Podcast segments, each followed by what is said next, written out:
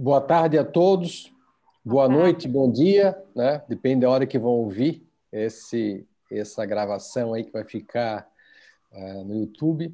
Esse é o canal do nosso escritório, Governo dos Reis, nesse momento em parceria com o Sinfri, Sindicato de Apiação e Tecelagem da Foz do Rio Itajaí. Uh, esse é um canal que a gente criou, toda terça-feira o Sinfri reúne os seus associados interessados batemos um papo sobre algum assunto e deixamos gravado para os demais integrantes da, da região de Itajaí, da categoria ou não, também se interessarem e se atualizarem. A proposta é sempre trazer novidades, deixar todo mundo bem antenado evitar o erro, evitar a ação judicial. Né? Meu nome é Murilo Gouveia dos Reis, eu sou advogado de direito empresarial e gosto de ajudar as empresas.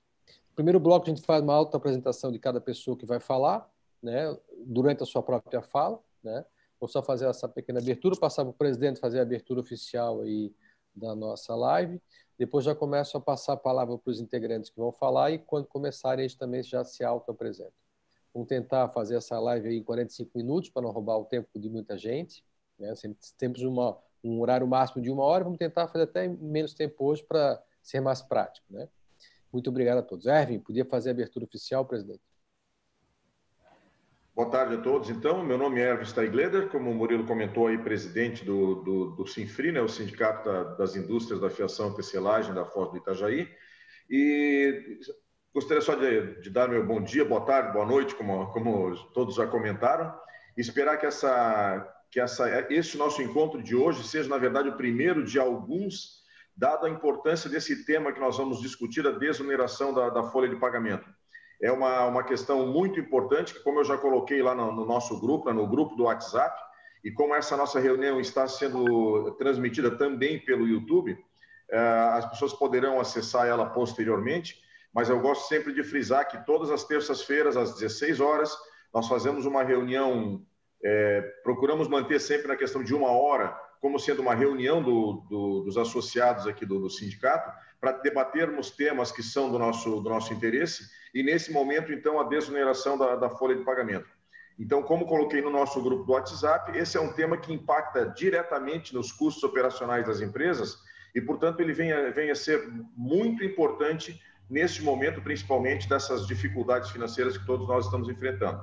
Então, um olá a todos, sejam bem-vindos e já vou devolver a palavra então para o Murilo para que a gente comece a abordagem do, do tema que eles elaboraram para, discuti-los. Gente, fiquem à vontade para é, nos interromper durante a apresentação para fazer perguntas, fiquem à vontade. Os convidados da live, que tem vários convidados que podem entrar depois também, fiquem à vontade. Os que estão fora da, dentro da live, mas estão acompanhando pelo YouTube também, as perguntas no chat ali do YouTube podem também nos ajudar. E vamos continuar conversando né, sobre isso. Nós preparamos um pequeno slide para orientar um pouco melhor a nossa apresentação desse dia, porque é, a gente chama isso de novo direito do trabalho. Né? É, depois de 2017, mais especificamente 11 de 11 de 2017, é, gasta muito com o trabalhador quem quer, paga por fora quem quer e paga a hora extra quem quer.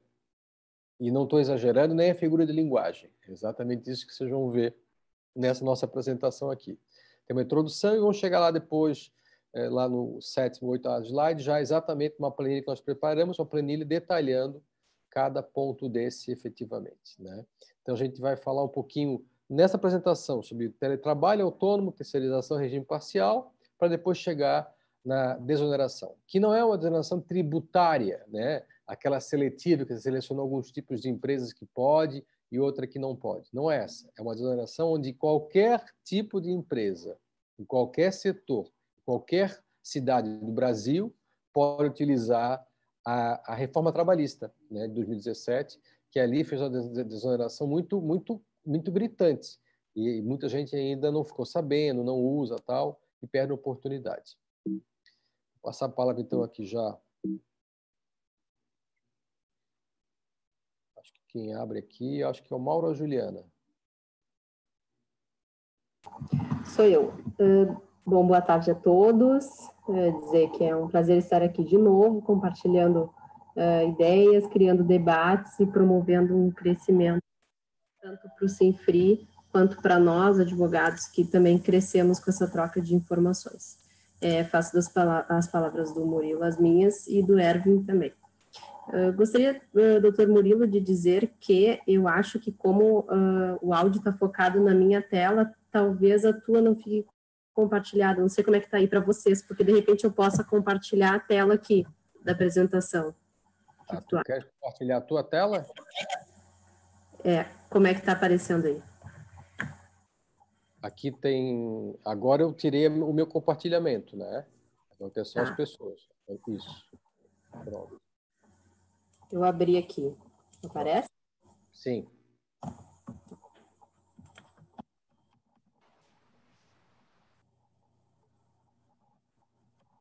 Isso. Bom, eu vou trazer hoje um assunto que é o teletrabalho, tá? que nem o doutor Murilo falou. Não é uma desoneração tributária, né? aquela que permite que seja substituído o tributo da folha para receita do trabalhador, mas sim uma desoneração, um desafogamento da folha de pagamento da, da empresa. Bom, vou tentar contextualizar um pouco aqui o teletrabalho para poder chegar num ponto específico que eu quero chegar, que o teletrabalho, ele já é uma previsão antiga, já vem previsto na CLT, como o doutor Murilo falou, com a reforma trabalhista, ele teve a sua formalização. A medida provisória que a gente teve no início do ano, em março, a 927, que inclusive caducou agora, ela trouxe algumas novidades, tá? algumas novidades para diminuir um pouco uh, a burocracia dos procedimentos e tornar esse, essa migração um pouco mais viável, uh, pro, uh, trazendo para a empresa uma oportunidade de se desonerar um pouco desses gastos que ela vem tendo. É, mas como que fica? Só para tentar trazer para o caso em específico.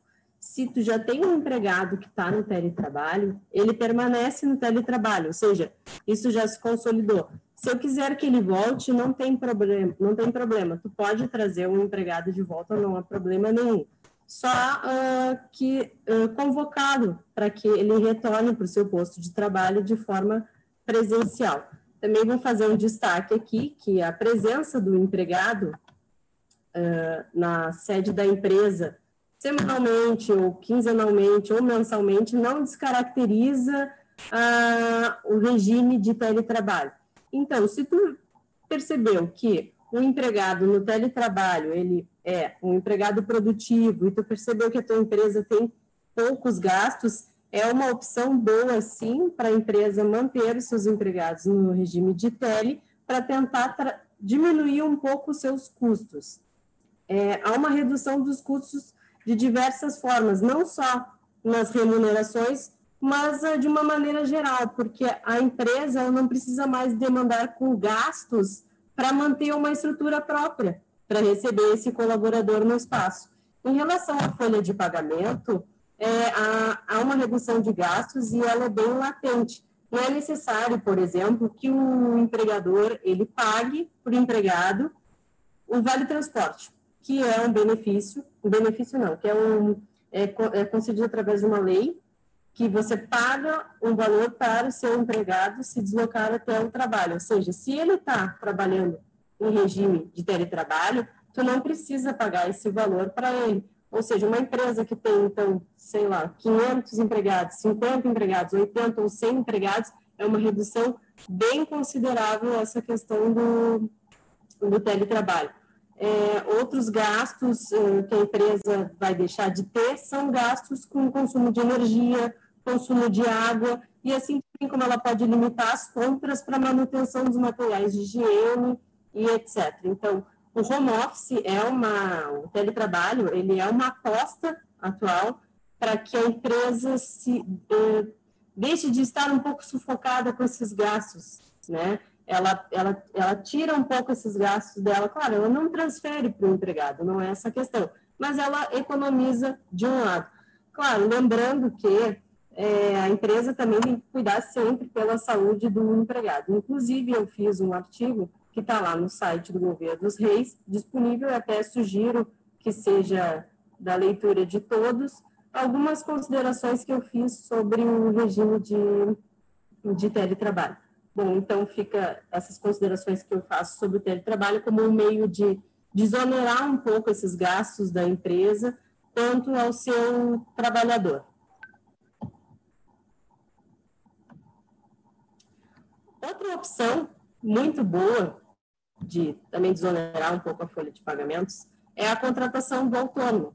O autônomo é aquele que exerce uma atividade profissional habitual por conta própria, ou seja, ele presta serviços a terceiros sem um vínculo de emprego. Contrata uma pessoa para exercer uh, uma atividade para ti, sem precisar contratar, sem precisar empregar ela, assinar a carteira dela. Ele atua com liberdade, como se ele fosse patrão de si mesmo e sem cumprimento de horário ou subordinação. Bem como está escrito ali, é, com a reforma trabalhista, o artigo 442b nos trouxe, que eu vou pedir licença para ler, é, a contratação de autônomo, cumpridas, cumpridas por, por este todas as formalidades legais, com ou sem exclusividade, de forma contínua ou não, afasta a qualidade de empregado, prevista no artigo 3 O artigo 3 é o que dispõe sobre o empregado. Então, tu pode contratar um autônomo ele pode trabalhar para tipo com exclusividade, não há problema nenhum, desde que isso, desde que não conste essa cláusula de exclusividade no contrato de prestação de serviço. Ou seja, se ele naquele momento está trabalhando só para ti, não tem problema, porque eventualmente ele pode conseguir uh, um serviço com outra empresa e isso não vai caracterizar um vínculo de, de emprego com outra empresa. Então, uma opção é tu, de repente, não contrata um empregado para exercer uma função X, mas contrata um autônomo. É, tem redução de custos com impostos, ele, redução de burocracia, o INSS é pago por ele, então é, realmente tu vai ter uma redução bem grande, vai desafogar um pouco a, a empresa desses gastos que eventualmente teria com um empregado a exercer uma função específica em que um autônomo, uma pessoa dotada de capacidade técnica, poderia é, realizar. Então, essas são as considerações que eu. Juliana, posso fazer uma, um questionamento? Oi. É, posso, posso interromper? Eu não sei, Murilo, se a gente pode ir fazendo esse ping-pong, assim, podemos interromper, né? Fica, lógico, por favor, fica à vontade. É, então, assim, a, a, dúvida que eu tenho em relação a essa questão do, do, do, do autônomo que vem prestar serviço para a empresa é uma questão que a gente, na verdade, já eh, algumas empresas já têm trabalhado com isso há algum tempo, e a gente acaba talvez tendo uma, um certo preconceito em relação à contratação de autônomo como um profissional, é, não exatamente funcionário contratado, mas enfim, como autônomo, por, meio, por receio de uma ação trabalhista futura, justamente naquela cláusula que colocasse ali, né? não caracteriza, mesmo que para um único empregador, isso não caracteriza um vínculo empregatício, desde que exista, então, essa cláusula de não exclusividade. Eu confesso não ter conhecimento de, de outros contratos que a gente, enfim, de situações que a gente fica sabendo, mas existe sempre um temor de que aquele funcionário que está trabalhando apenas para uma empresa como, como autônomo, isso aí seria uma, uma, um mascaramento de uma contratação. Então, a gente não quer contratar, que é justamente o objetivo da, da discussão aqui, né? Eu não quero encarecer a minha folha com encargos trabalhistas, etc. Então, eu terceirizo isso. Eu contrato um autônomo que vai prestar serviço apenas para a minha empresa, num primeiro momento, embora ele tenha essa liberdade para trabalhar para outros, mas acaba trabalhando só para a minha, de segunda a sexta-feira em período integral. Como é que, o, que, a, que a legislação trata isso se ele está trabalhando em período integral, de segunda a sexta-feira, e acaba não tendo essa possibilidade de trabalhar para outros? Isso ainda é viável? É, tem que cuidar essa questão da exclusividade. No caso, se tu vai demandar ele oito horas por dia, durante cinco vezes por semana, realmente tu pode estar, tá, uh, pode ser considerada uma. É, até falei com a doutora Gil semana passada sobre isso. Tu pode tentar mascarar uma relação de empregatícia, um vínculo empregatício, atrás de um autônomo, de uma pessoa que é MEI, por exemplo, acho que foi isso que tu falou. Então, terias que cuidar bastante, não podes cobrar uh, horário, tu não pode, ele não pode ser teu subordinado, claro. Mas, uh, quanto à questão dele exercer a atividade pra ti, só para tua empresa, não há problema nenhum, porque é uma faculdade dele. Daqui a pouco ele não tem outras empresas para fornecer esse serviço e está fornecendo só para ti. Isso não significa que vai ficar caracterizado o vínculo de emprego, porque é uma faculdade dele. Daqui a pouco ele não quer, daqui a pouco ele não pode, daqui a pouco ele não tem uma carteira de clientes, então ele está exercendo uma atividade só para ti. Tem, tem que cuidar realmente a questão uh, né, da subordinação, daqui a pouco tu colocar, tu não pode colocar no contrato que é exclusividade.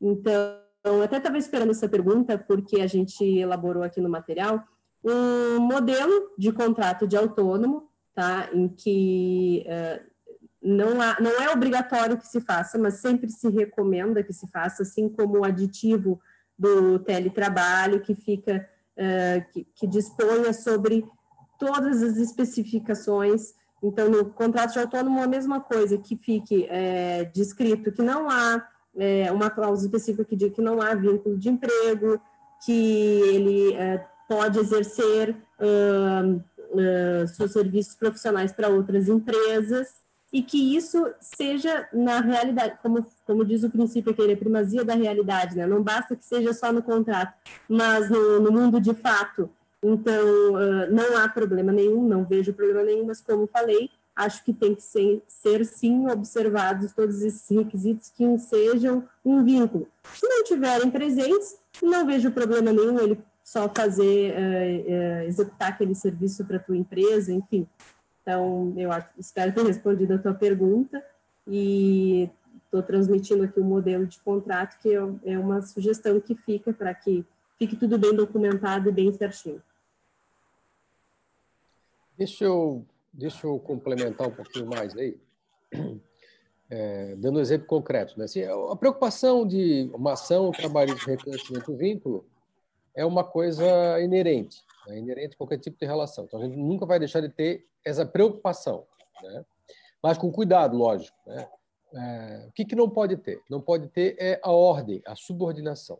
Isso é uma coisa que não pode ter de jeito nenhum é, de Florianópolis a Itajaí, uma grande empresa ali, Tijucas, tem um quilômetro de muro. E a, tem uma parte daquela cerca ali que é, é eletrificada. Então, tem um eletricista que vai há anos ali olhar. Como ela é muito grande, ele praticamente, não faz só isso, praticamente faz só isso. Mas ele não recebe ordem de ninguém, porque só quem conhece aquele assunto é ele. Né? Vê, onde é que tá, vê o que está funcionando, o que está estragado, tem, e comunica a empresa para fazer uma reposição de algum material. Então, não há, não há, não há subordinação dessa pessoa com o trabalho. Né? Ela vai ali, exerce seu trabalho e vai embora. Né? Não, não, entra na empresa, vai lá e vai de noite, vai de dia. Vai a hora que ele vai, todo dia ele passa lá, fica lá três, quatro, cinco horas olhando, circunda, tal, mede tal, e vai embora. Ele não precisa de uma orientação de ninguém, ele não precisa de uma, ser subordinado a ninguém. É uma relação de continuidade, que vai todo dia, que trabalha 90% só para aquela grande empresa, não gerou vínculo em nenhum momento, né? porque não teve subordinação. Né? Então, isso é uma coisa é, que a gente tem que entender que é possível. É, nossa preocupação maior é, é o abuso, né? mas é, nós temos uma tradição de assinar a carteira de trabalho da pessoa e ficar daquele jeito. Né?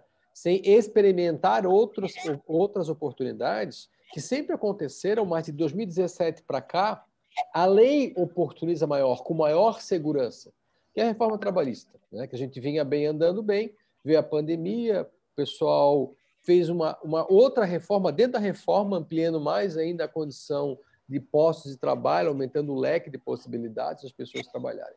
Então, tudo isso é possível com os limites legais né, que os seus advogados podem orientar nesse sentido. É, eu acho que o próximo é a Gil. Isso, sou eu. Se a Juliana puder é, deixar o Murilo compartilhar a tela agora para a gente continuar. Tem uma pergunta aqui já sobre o autônomo, mais uma, vamos dizer, né? Que foi a Edneia que mandou. Fique à vontade. É, como, como fica a observação da LGPD neste caso de contratação do autônomo? uma vez que este profissional precisará ter acesso a muitos dados da empresa, os dados dos clientes, fornecedores, funcionários, etc.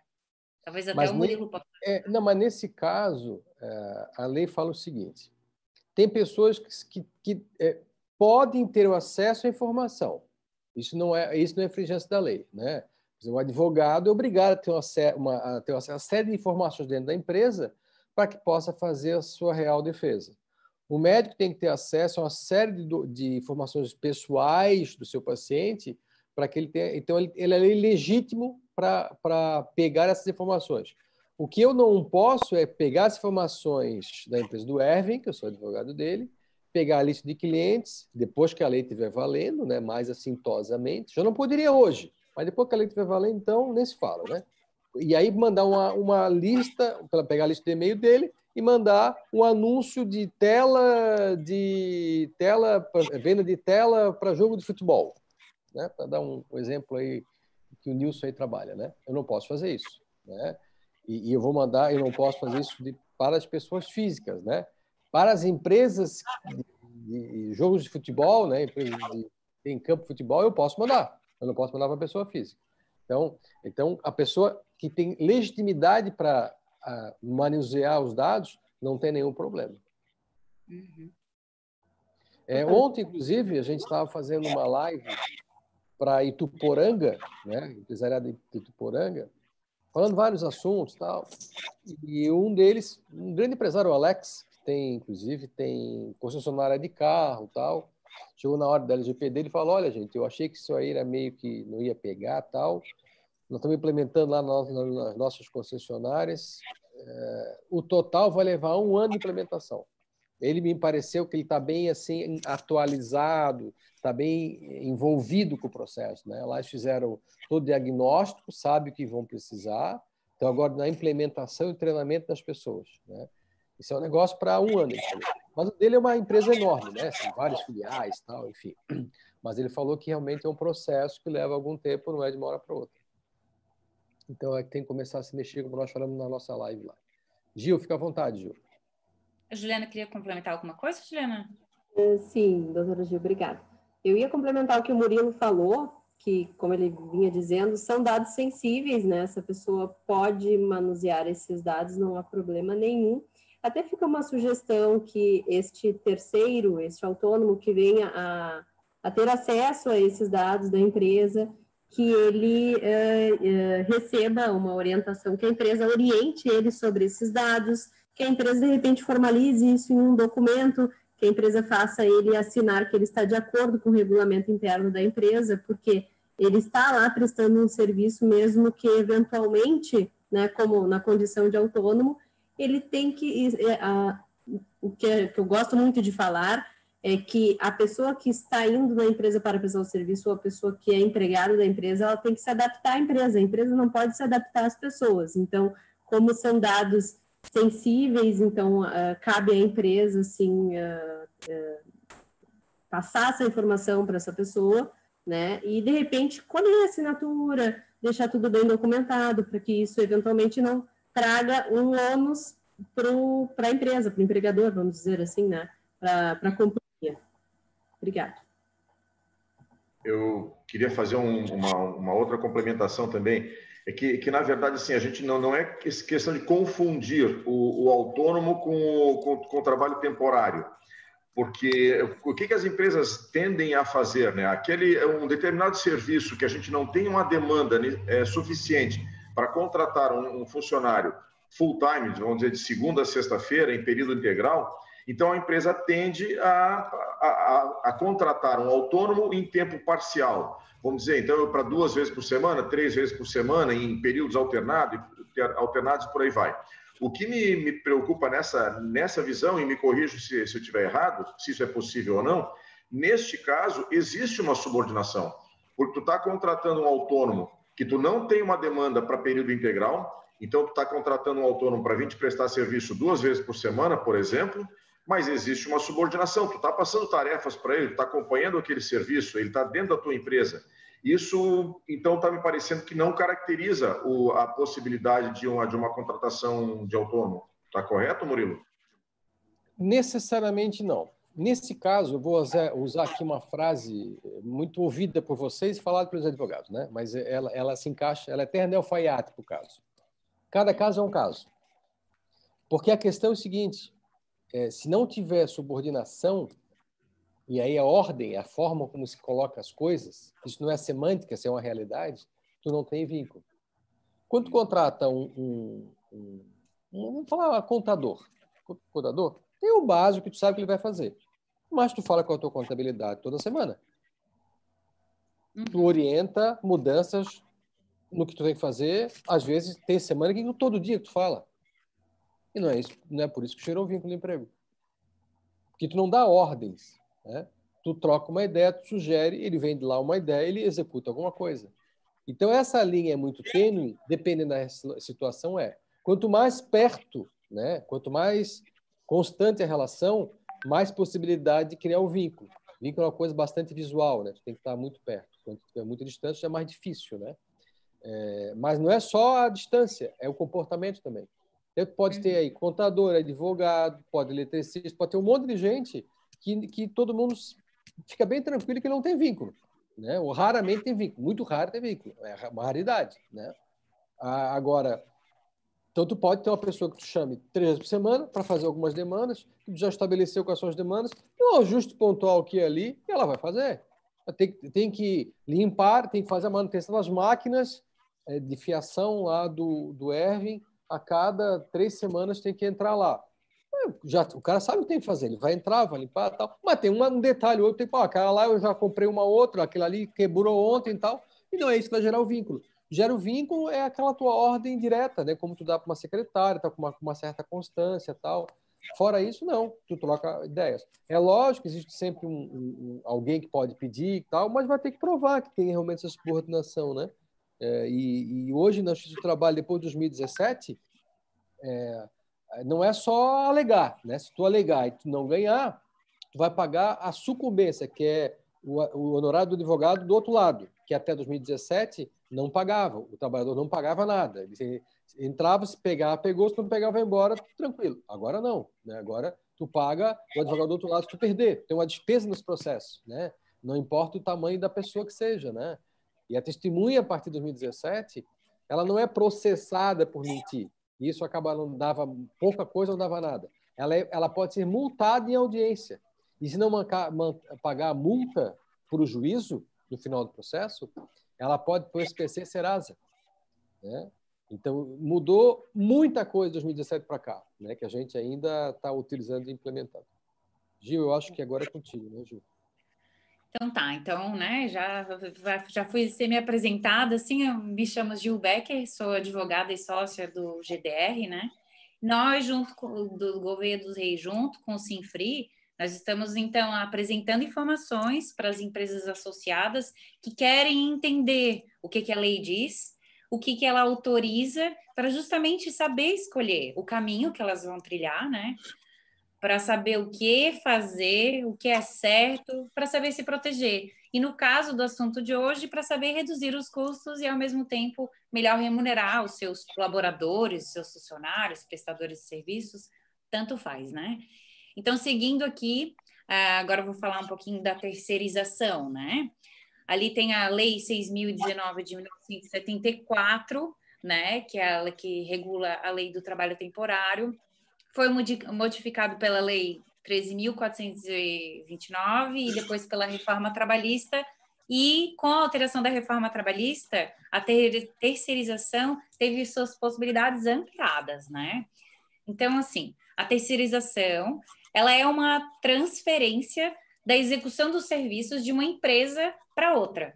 A tomadora passa para prestadora de serviços a execução de alguma atividade que ela tinha antes e por algum motivo não quer mais fazer. Normalmente porque vai ser mais barato, né? Vai ser mais ágil, vai ser melhor passar para uma empresa que é prestadora de serviço especializada naquilo fazer, né? Então, com essas alterações de 2017, não é mais só uma interposição de mão de obra de uma empresa prestadora de serviço para uma empresa tomadora, e sim a própria entrega de alguma atividade para outra empresa especializada.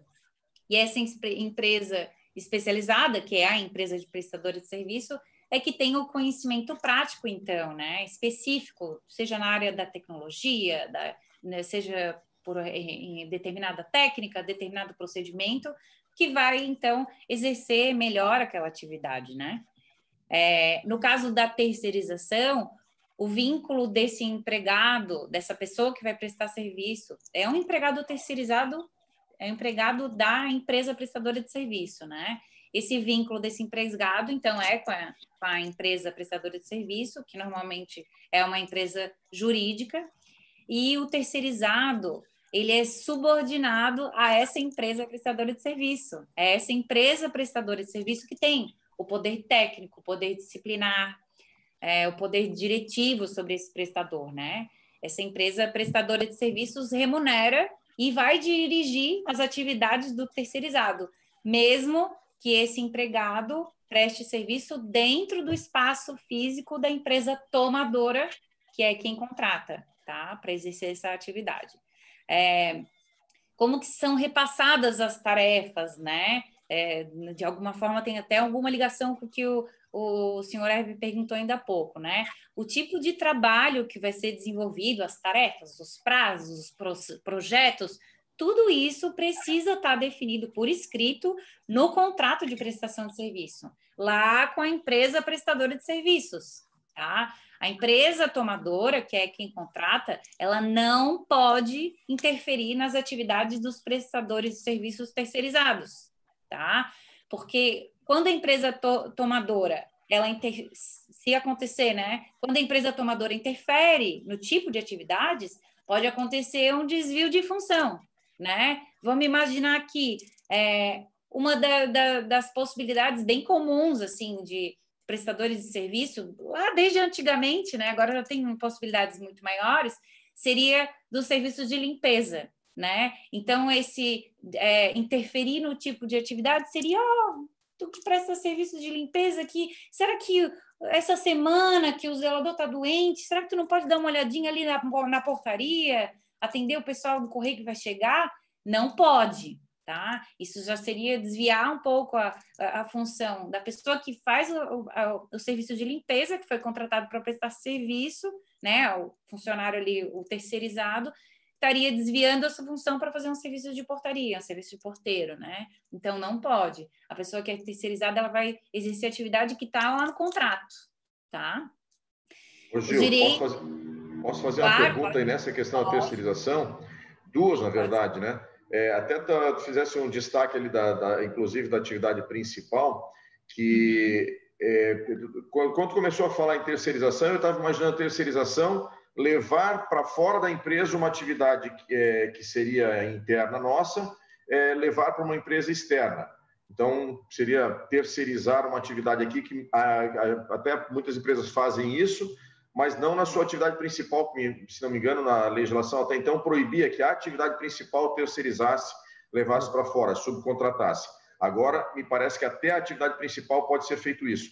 Mas o teu, a tua fala também está trazendo a, a, ideia da terceirização, da contratação de mão de obra para dentro da empresa, para exercer uma atividade qualquer dentro da empresa. Uhum. É, é isso, né? Uhum. Na verdade, essa é a definição da terceirização, né? É para prestar serviço dentro da tua empresa, não é para levar. Terceir... Eu não entendi bem a colocação que tu falou que seria a definição, mas a terceirização é quando tu traz uma empresa para desempenhar alguma atividade de dentro da tua empresa, né? Até tem a ver com é, relaciona-se com o tema da, da live de hoje, que é para desonerar a nossa a folha de emprego, a folha de pagamento da sua empresa, né? Como que eu vou fazer isso? Eu poderia terceirizar alguma atividade da empresa. Vou até trazer alguns exemplos daqui a pouco, mas seria nesse sentido. Ah, Murilo só, é, se permite assim, é que tem as duas formas, especialmente no vale ali onde eles estão, né? Tu ah, pode jogar para fora da empresa uma parte da produção e tu recebe já meio feito e tu conclui, né? Essa é uma, é uma situação que acontece em vários setores da empresa. É, fiação e tecelagem, factory, enfim, é, factory, uma parte de, de, produção, e ter essa dentro da tua empresa. A novidade é. aqui, que eu acho importante sublinhar, é que nem me parece tão novidade, mas enfim, ainda está é, distante de muita gente, é que lá na época da reforma trabalhista aconteceu uma outra reforma e meio que veio num bolão e ninguém destacou, né? Uma coisa é a reforma trabalhista, outra coisa é a reforma da Lei 6019, que é a Lei 3429, que fala isso aqui.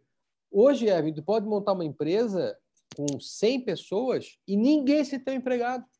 Uhum. Ninguém se tem empregado. Entendeu?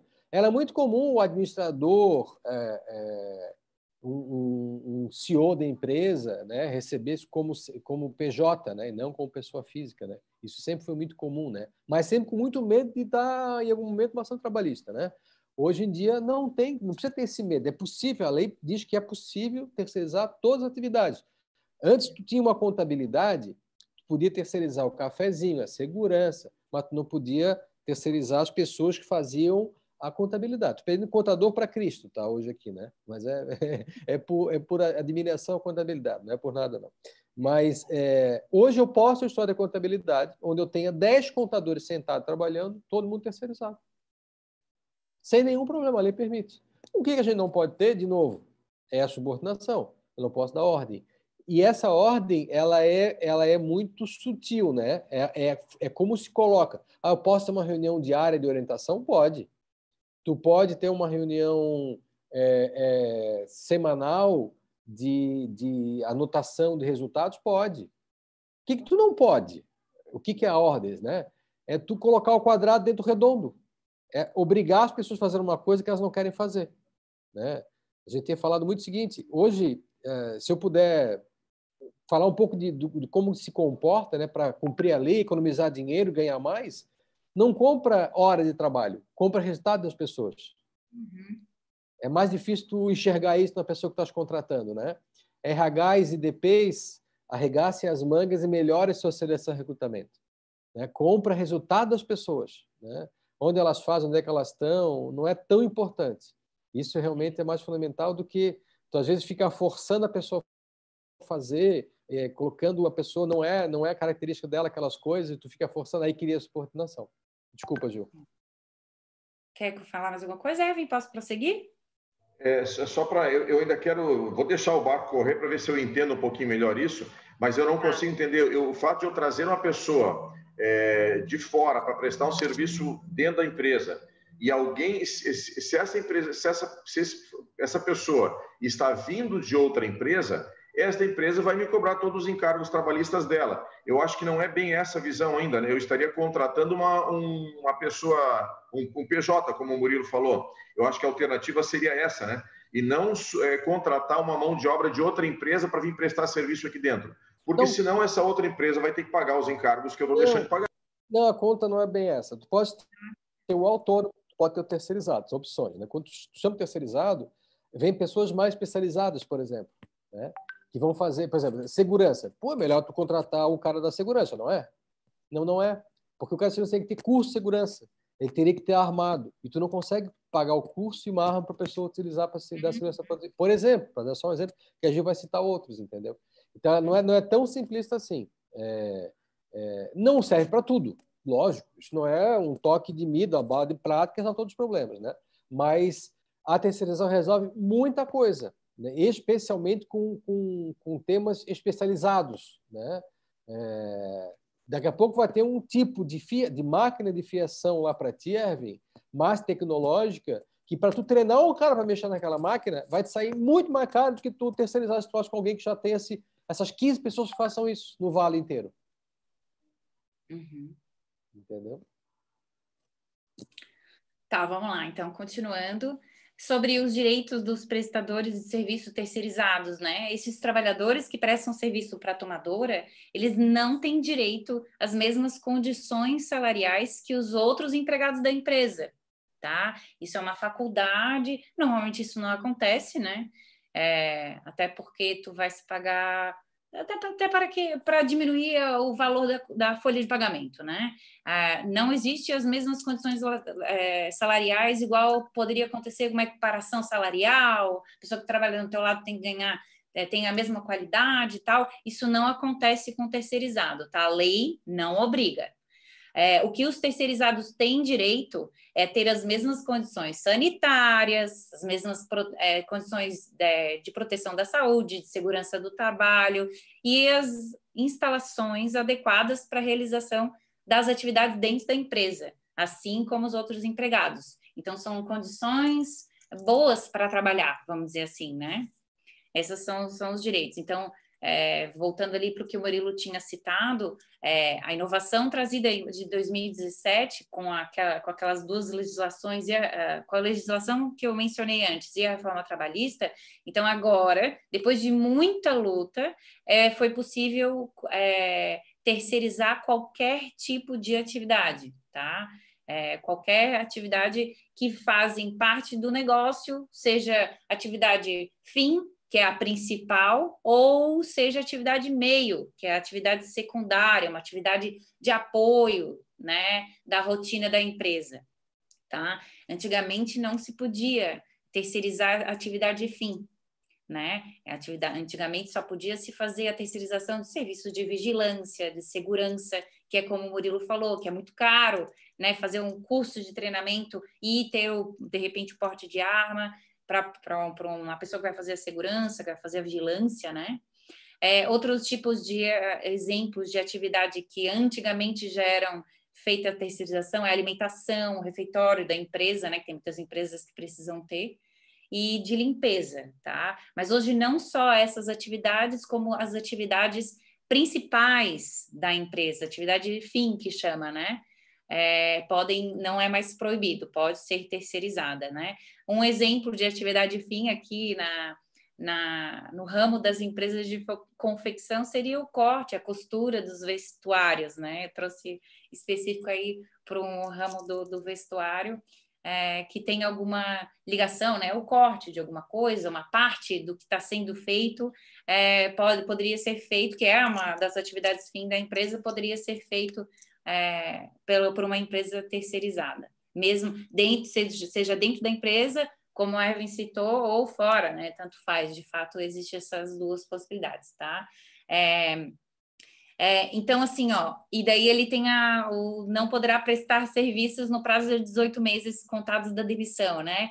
O dono dessa empresa, dessa PJ, que vai ser a prestadora de serviço, que vai disponibilizar o serviço terceirizado, não pode ter sido empregado da empresa tomadora, que vai contratar esse serviço, nos últimos 18 meses, tá? Então, entre a demissão desse funcionário e um novo vínculo, que seria um vínculo de prestação de serviço, tem que passar o tempo de pelo menos 18 meses, tá? Porque a formação de um vínculo, mesmo que seja de prestação de serviço logo depois da demissão, configura fraude e esse tomador poderia acabar tendo que responder por todos os encargos que deixou de pagar, vamos dizer assim, né? Poderia ser configurado o vínculo e descaracterizada a terceirização que de fato aconteceu.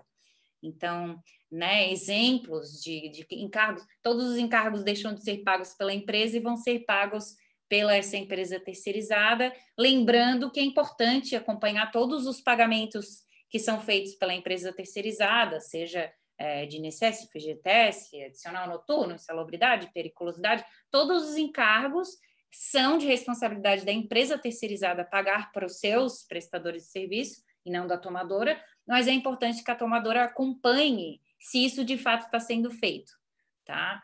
Porque para não ter algum tipo de problema de responsabilidade futura. Né? É importante que acompanhe que o pagamento está sendo feito direitinho. Tá? Isso pode estar em contrato, é um direito da empresa tomadora é, acompanhar esses pagamentos e cobrar e até reter o pagamento, pagamentos, postergar, é, é, se a empresa prestador, é, de terceirização que presta os serviços não efetuar esse pagamento tá? Pode ser rescindido o contrato, enfim, pode ter um monte de, de consequências para a empresa terceirizada se ela não fizer os pagamentos que são obrigação dela legais.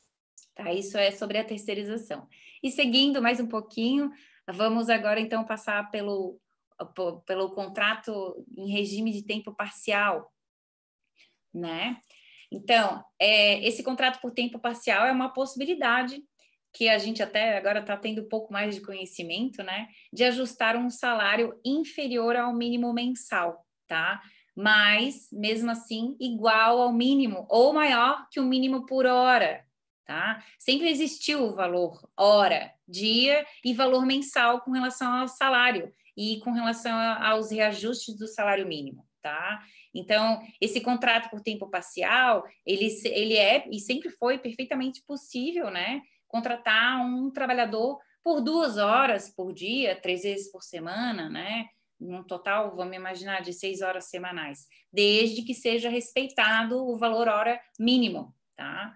É, o salário mínimo, então, pago no fim do mês, pode ser menor que o valor mensal, porque ele vai ser igual ou maior que o horário estabelecido pela mesma lei, tá? Então, tem que respeitar o salário, o valor da hora daquele funcionário. Pega o valor do mínimo mensal, divide pelo tanto de horas, e daí tu vai pagar só as horas é, que o, o, funcionário trabalhou, né? Não seria justo que um empregado que trabalha 110 horas, por exemplo, num mês, ganhasse o mesmo que outro empregado que trabalha 220 horas, por exemplo, né? Por isso existe essa possibilidade é, da lei, né? Trazida pela CLT agora também, é, revista depois da reforma trabalhista, né? Para ampliar as possibilidades é, de contratar por tempo parcial, não pelo tempo de oito horas obrigatoriamente, tá? O, o, salário, então, do contratado por tempo parcial, ele vai ser proporcionalmente igual ao contratado, contratado por tempo integral, tá? Quando exercido a mesma função. É, daí ali a gente colocou, né? A, a, duração pode ser de 30 horas semanais, isso disposição da lei, sem a possibilidade de horas extras, ou de 26 horas com a possibilidade de seis horas extras semanais, e a remuneração dessas horas extras seria de 50% a mais, tá? As horas extras poderão ser compensadas até a semana posterior à execução, caso contrário, serão pagas como extras no mês subsequente, tá? Os é, tempos menores de trabalho também são possíveis de ajustar, tá? Não quero 30 horas semanais e nem 26, como a gente escreveu ali, eu quero menos, é possível? É possível, desde que observado o salário mínimo hora, tá? Às vezes tem um salário da categoria, tem o um salário mínimo independente, aplica o salário mínimo da categoria ou o salário mínimo, divide pelas horas e paga só as horas que foram, foram contratadas, tá? Mas tem é, duas, dois requisitos para esse contratação por tempo parcial. É preciso ter autorização de negociação coletiva Olha aí, ó, mais um, uma importância do sindicato, né? O, um acordo ou uma convenção precisa autorizar é, esse contrato por tempo parcial, é, conforme determina a Constituição Federal, no artigo 7 porque a Constituição entende que isso, é, isso pode, isso é caracterizado como um tipo de redução do salário. Então, para ser possível esse tipo de contratação, tem que ter a previsão no acordo ou convenção coletiva tá? E também é preciso autorização ou um aceite, né, por escrito do empregado sobre a redução da carga horária, tá? Então ele vai trabalhar menos e consequentemente vai trabalhar menos. E finalizando, né, então, a gente teve aí algum contato com essas MPs, né, que foi extremamente necessário para muitas empresas para ter um respiro nesses meses aí que a gente não sabia o que, que ia acontecer e quanto que ia demorar a pandemia, né, ainda dura, mas é, com relação à redução, né? Mas esse contrato por tempo parcial já existe, já está na CLT há muito tempo, né? E por esta possibilidade é possível reduzir o salário do empregado em até 90%, sem precisar apresentar motivos econômicos, por exemplo, né? Da empresa, desde que também seja reduzida a jornada, que a norma a, a coletiva autorize e que o empregado declare que concorda. Então, essa é mais uma possibilidade. Ô, é Gil, é só fazer um complemento que é essa to, todas essas questões que vocês estão colocando, obviamente, como disse o Murilo, cada caso é um caso, né? É, a gente teria que, que, analisar cada situação de cada empresa, etc. e tal. Mas essa, essa opção aí da, da do contrato de trabalho parcial, resolveria o, o, aquele comentário que nós estávamos falando sobre a subordinação, né? porque dentro do contrato de trabalho com, com regime de tempo parcial, não tem problema, ele, existe realmente a subordinação. Então, quando houver esta necessidade, essa seria também uma opção para aquele primeiro caso que a gente comentou, concorda? Exatamente. E ó, vai anotando, tem tanta coisa para botar no acordo no, com uma convenção né? Essas são algumas possibilidades que nós estamos trazendo aqui. Com certeza isso atenderia a diversas empresas que estão aí no, na base da, do Sinfri, né? Acabei de anotar aqui justamente para que isso vá para fazer parte da nossa convenção coletiva, porque é. É, é muito importante mesmo. Então, até, presidente, na próxima negociação, a gente fazer aí uma, um rol de introdução ou um anexo, tal, citando as possibilidades, né? Porque isso aí vai para a mesa do, da contabilidade, do contador, do RH, do DP, sem precisar ler a CLT toda, né? Que é um negócio de 900 artigos, vai direto ali, né? Aquelas 20, 30 cláusulas eles leem da, da convenção coletiva, né? De repente, ali um anexo citando as possibilidades, levantando a possibilidade, o cara, olha, talvez aqui seja o meu caso só em chamar a atenção já ajuda, né? É, doutora Gil, é, gostaria de fazer uma. Interromper aqui para dizer que a Edneia perguntou no chat, tá? A seguinte pergunta. No caso dos tributos, a empresa contratante da terceirização é corresponsável pelos pagamentos? Eu não sei se entra muito na esfera tributária, mas é, é a pergunta que ela fez aqui. Não, eu acho que eu entendi o que ela, o que ela perguntou. Né? Que é, é, na verdade, é o seguinte. E é, era muito comum até certo momento, especial em Santa Catarina, algumas grandes empresas de terceirização elas quebravam, pegavam a viola, botavam no saco e iam embora. O, os trabalhadores reclamavam para a empresa tomadora de serviço. Né? Então, qual o cuidado que a gente sugere? Né? Aí se foi modificando o mercado, o mercado foi sendo seletivo, ficaram as grandes terceirizadoras que têm patrimônio. Então, quando for terceirizar com alguém, tu tem que saber com quem tu está tá terceirizando, né? É, às vezes é uma economia que se faz boba, tu terceiriza para uma empresa de segunda, terceira linha, e com essa possibilidade de se quebrar, vai voltar para ti essa conta, né? Então, primeiro é contratar uma empresa de primeira linha que tenha patrimônio, e segundo é que quando você faz o pagamento da mensalidade da terceirizada, ela tem que apresentar as guias pagas do trabalhador. Se ela recolher o FGTS, Fundo Garantia, o INSS, isso faz, faz, tem que fazer parte do contrato da tomadora com a terceirizadora, entendeu? Que, então, quando fazer o pagamento mensal, tu me apresenta, daquele pessoal que está trabalhando na minha empresa, aqueles 10 lá, se tu pagou INSS, FGTS, né, recolheu férias, todo mundo e tal, e aí a tua a tua o teu problema diminui enormemente, né? Porque não tem nada devido para eles. Se não é devido pela empregadora, não vai ser devido por quem está terceirizando. É, deixa, deixa eu só fazer um corte aqui, presidente, para a gente. Tem mais. O Mauro tem mais alguns assuntos para lidar aqui, que é, é a Intinere e tal, as 12 depois vem as férias ainda, e vem a tal da planilha que eu quero apresentar para vocês. E, mas além disso aqui, a gente tem um tema de ontem para hoje que é, é, caiu a, a medida provisória 927. Isso tem efeitos. Né? Para cumprir o nosso combinado de no máximo uma hora, eu sugiro que a gente encerre agora. Na terça que vem já temos dois temas, que é continuar isso aqui e colocar também os efeitos da 927 que não são muito relevantes, mas pode bater no calo de alguém fazendo errado. Então a gente já teria até, se o senhor permitir, para a gente cumprir o horário de uma hora, né? para a gente não extrapolar. Né? Mas já temos esses dois temas, que é continuar a desoneração, que faltou um pedaço aqui ainda, para todo mundo poder ter possibilidade de economizar em algum momento, né? com mão de obra, é, de uma maneira legal, justa, né? perfeita. É, e também falar sobre os efeitos daquela da caída lá da 927 que a gente precisa alertar é, que tem alguns efeitos ali que mudaram, especialmente para contabilidades. É, eu acho que está tá perfeito, inclusive porque na, na, medida que vocês vão colocando, isso aí deve estar tá acontecendo, eu estou fazendo aqui alguns apontamentos, digo, ah, o Joãozinho lá daquela função, lá, ah, a Mariazinha que está nessa outra. É. São possibilidades de, de, de aplicar essas, terceirizações e, e, e, e, contrato parcial e assim, e assim vai. Eu acho que é, é, é justamente a ideia dessas nossas reuniões semanais e, respeitando esse horário de uma hora, é para que a gente possa ir degustando isso aos poucos, né?